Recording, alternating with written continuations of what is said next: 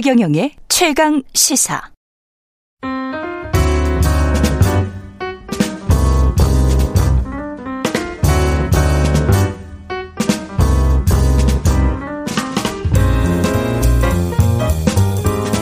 네, 더 나은 미래를 위해서 오늘의 정책을 고민합니다. 김기식의 정책 이야기 식센스 김기식 더 미래연구소 소장 나와 계십니다. 안녕하십니까? 예, 안녕하세요. 예, 쌍용차 관련 소식이 지난주에 이어서 계속 들려오고 있는데 쌍방울 그룹이 네. 또 쌍용차 인수 의향을 밝혔다고 합니다. 네. 제가 보기엔 거의 터무니없는 일이죠. 왜냐하면 그 쌍용자동차의 네. 지금 그 매출이 2조 한 5천억 정도 되는데요. 쌍용차가? 쌍, 예, 예. 근데 쌍방울 그룹 그 전체 그룹 계열사 전체 매출액이 6천억 정도니까 음. 매출액 규모로도 지금 뭐 4분의 1밖에 안 되는 회사고요. 예. 무엇보다 이제 쌍용 자동차를 정상화 시키려면 지금 상거래 채권, 부품 협력 업체 등에 대해 줘야 되는 채권이라든가 음. 운영 자금 등에서 최소 1조에서 1천 1조 5천억 정도 의 자금이 있어야, 예, 있어야 되는데 예. 지금 쌍방울 그룹 전체가 갖고 있는 그 소위 자산이라고 하는 게 음. 채 4천억이 안 되는 수준이거든요. 아, 현금이 아니고 자산이 4천억. 네. 그, 그런 수준에서, 음. 어, 1조 5천억 원에 4천억의 자, 총 자산이 4천억 밖에 안 되는 회사가 1조 5천억의 인수자금을 마련한다는 거는 터무니없는 일인, 일인 거죠. 근데 음. 이제 이, 이런 이제 소위 쌍용차를 놓고 자꾸 이 소위 자금 조달 능력도 안 되고 경영 능력도 안 되는 들이 대들이 음. 이게 계속 인수전에 입질하는 그러네. 어, 이 상황이는 다른 목적이 있다고 봐야죠. 네. 이것도 에디스 모터스와 비슷할 수 있다. 조심해야 된다. 그렇습니다. 음. 아니 조심한 정도가 아니고 그 지금 쌍용자동차에 대해 쌍방울 그룹이 인수전에 참여하겠다고 선언한 뒤에 주가가 한 70%씩 계열사들이 급등을 했어요. 예.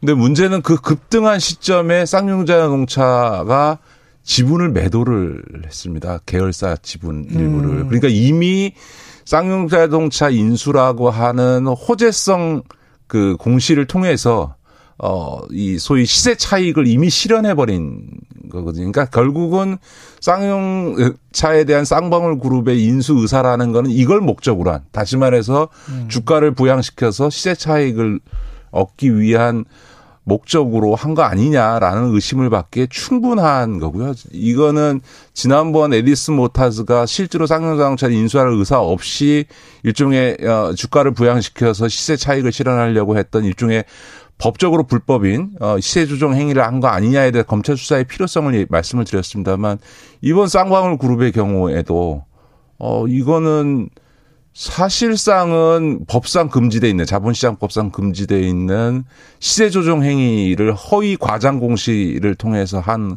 것과 거의 유사한 수준 아니냐라고 음. 생각이 들죠. 그러면 이거 이 문제는 뭐 쌍용차 문제는 오늘 여기까지 하고요. 그. 아, 한 가지만. 한 가지만 더? 더 말씀드리면. 예. 지금 이제 쌍용, 쌍용차에 대해 쌍방울 그룹만 그런 게 아니고. 예. 지금 뭐 KG 그 뭐인가요? 무슨 예. 또, 또 다른 기업에서도 예. 지금 이걸 인수하겠다고 하는데 그 회사도 지금 현금성 자산이 3천억 밖에 안 되는데 어. 이 회사도 지금 뛰어들겠다고 하고 있는 거거든요. 음. 근데 지금 이 문제에 대해서 우리가 IMF 경제 위기 이후에 대규모 기업 구조조정 과정을 거치지 않았습니까? 네. 그럴 때 우리가 배운 교훈은 뭐냐면 구조조정은 소위 능, 그 신속해야 되고 음. 또한 그, 왜냐하면 주조정이 늦어질수록 기업의 부실은 더 커지고 음. 피해도 더 커진다라고 예. 하는 교훈을 얻었거든요. 예. 그리고 기업을 구조조정할 때는 충분한 그 자금이 있어서 이걸 회생시킬 능력이 있는 경우에 한해서만 해야 된다는 거거든요. 예. 근데 지금 이게 그 이 쌍용자동차 구조조정 과정은 지금 법원에 의해 맡겨져 있는데 법원이 형식 논리만 가지고 시간 질질 끌면서 이렇게 인수 능력도 안 되는데 그냥 인수하겠다라고 소리만 내면 그러면 한번 해봐라라고 기회 주고 그래서 에디슨 모터스가 6개월 동안 쌍용 자동차를 소위 그냥 일종의 money game의 장으로 만드는 상황에서 쌍용자동차의 부실은 더 커진 것 같거든요. 계속 진행되고 있고. 그렇죠. 예. 그러니까 그런 점에서는 저는 법원이 이 쌍용자동차 처리 문제에 대해서 신속하고 실제 그 인수 능력이나 경영 능력을 보고 판단하지 않으면 신속하게 음. 판단하지 않으면 어 이거 기업 구조조정은 이제 더 이상 법원에 맡기면 안 되겠구나 옛날처럼 예. 어 이 금융위가 예. 워크아웃 제도를 통해서 그냥 음. 행정부가 하는 게 맞겠구나 미국식으로 예. 그렇게 선진국처럼은 우리나라 법원이 할 능력이 없겠구나라는 음. 이런 비판을 법원이 받게 될 겁니다. 그런 예. 점에서 쌍용자동차 처리 문제는 그 자체도 있지만 우리가 그 앞으로 기업 구조 조정을 워크아웃 제도가 아니고 이런 이제 법원에 의한 회생 절차 방식을 통해서 하고자 했던 이 제도 개혁에 있어서도 평가를 받게 되는 그런 중요한 사안이 된 거죠. 그리고 오늘은 물가 이야기를 좀 해야 될것 네, 네. 같은데 3월 달 물가가 소비자 물가가 10년 만에 4% 4% 넘, 넘었습니다. 4% 넘었습니다. 한 달 보통 물가가 전년 월에 비교했을 때 뭐 0%였던 게 불과 몇 년 전인데. 그렇습니다. 예. 4%면 뭐. 문제는 지금 4% 예. 지난달 4%일 뿐만 아니라 앞으로도 4% 수준을 유지할 것으로 예상이 매달 예, 된다는 건데요. 그러면 뭐 연간 지금 그 소비자 물가가 어디까지 오를지는 지금 아직 그렇죠. 예측도 좀 어려운 상황이 된 거죠. 예. 근데 이제 이게 왜 이렇게 물가가 오르냐? 음.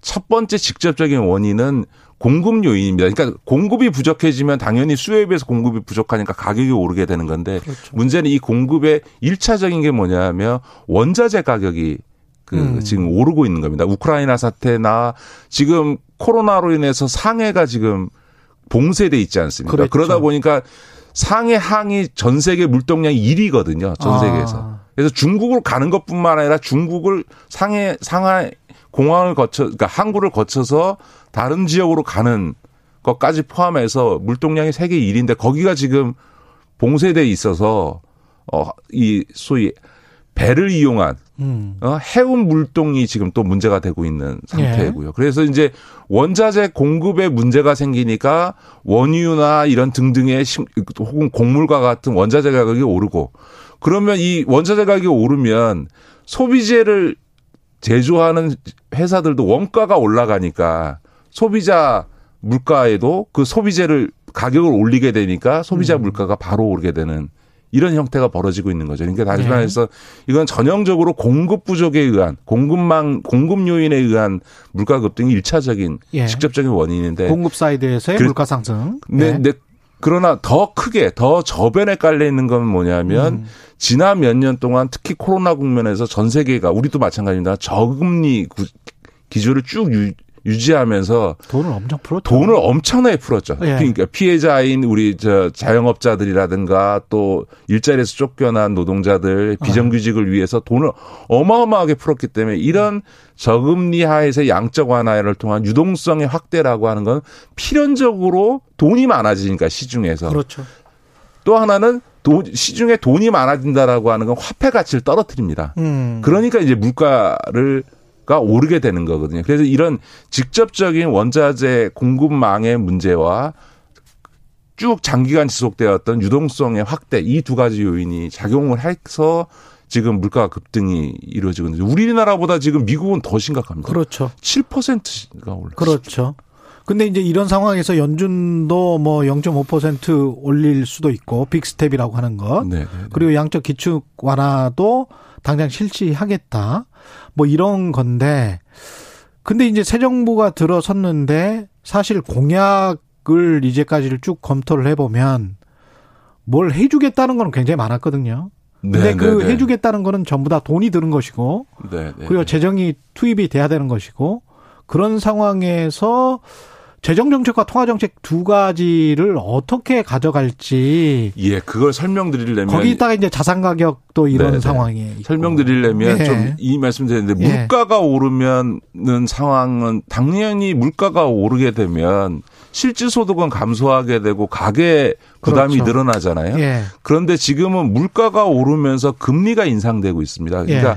금리가 인상되면 당연히 서민들의 이자 상환 부담이 커지는 거죠. 그러니까 이중고가 발생하는 겁니다. 한쪽에서는 물가가 올라서 똑같이 생활해도 돈이 더 나가고 실질 임금 소득이 감소하고. 어, 그, 네. 그리고 한편에서는 금리가 올라가니까 이자 부담은 네. 더 늘어나니까 점점 양쪽의 고통이 지금 다 오게 되는 상황이 그렇습니다. 됐는데 네. 문제는 인플레가 이렇게 급속도로 높게 이루어지고 있기 때문에 미국도 우리나라도 금리 인상을 안 할 수가 없는 거죠. 음. 그러니까 이 이중고는 점점 앞으로도 더 강화될 수밖에 없는 더 고통스러운 상황으로 가게 되겠죠. 그러면 이제 정부가 해야 되는 상황은 가계 부채를 줄이면서 동시에 이 인플레이션을 낮추기 위해서 금리를 올리고 또 한편에서는 유동성을 줄여야 되거든요. 그런데 지금 그 윤석열 정부가 공약을 해온 기조는 뭐냐면 대출 규제 완화해서 대출 더 원활히 받게 해주고 그렇죠. 그다음에 지금 네. 이제 새 정부 출범도 하기 전에 지금 추경 50조를 하겠다고 얘기를 해놨잖아요. 근데 음. 이제 문제는 지출 구조 조정에 의한 추경은 지금 불가능하거든요. 예. 그러면 결국은 그 새로운 추경 50조는 다 국채 발행을 통해서 대부분 할 수밖에 없을 텐데 물론 음. 일부 구조조정 네. 지출 구조조정 하겠지만 예. 국민의힘은 뭐 대부분 지출 구조조정으로 하겠다 이렇게 주장을 뭐 하고 그건 있습니다. 불가능하다는 걸 자기들도 알기 때문에 예. 자 그러면 국채 발행을 하게 될 텐데 국채가 발행된다는 거는 예. 또 양적 완화를 해서 유동성을 그렇죠. 더 더 공급하는 거거든요. 그러니까 예. 결국은 지금 인플레이를 고려하거나 이, 런 점에서 보면 음. 금리를 인상하고 양적 완화를 축소해서 음. 재정을 긴축해야 되는 상황인데 음.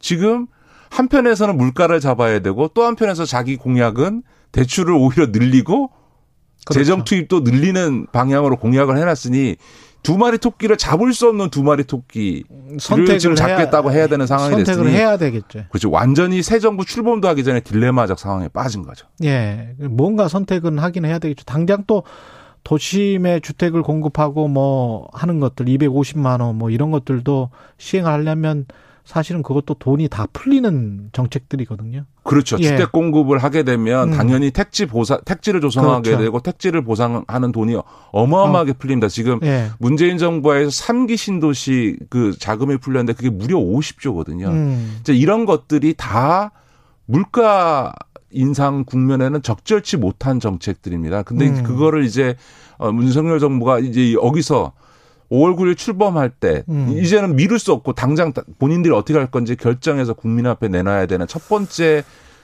어려운 과제가 이 물가와 금리 인상 그렇죠. 사이에서 예. 어떤 선택을 할 거냐 음. 대출 규제를 자기가 공약한 대로 계속 밀어붙일 거냐 음. 규제 대출 규제, 규제 완화 를 밀어붙일 거냐 이런 건데 더더군다나 지금 윤석열 당선인이 본인이 경제를 잘 모르다 기도 하고 그러니까 음. 사람들이 가장 중요한 경제 문제에서 윤석열 당선자가 준비가 안 돼 있는 것 때문에 불안해하니까 음.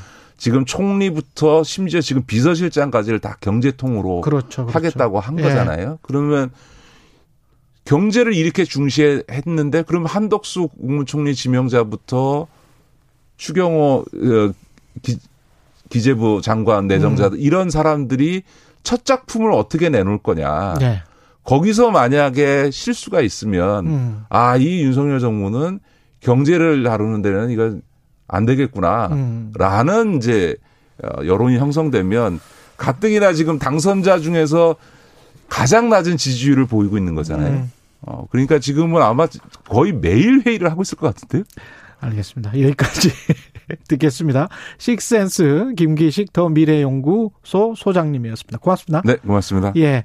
KBS 라디오 최경영의 최강시사 듣고 계신 지금 시각 8시 44분입니다.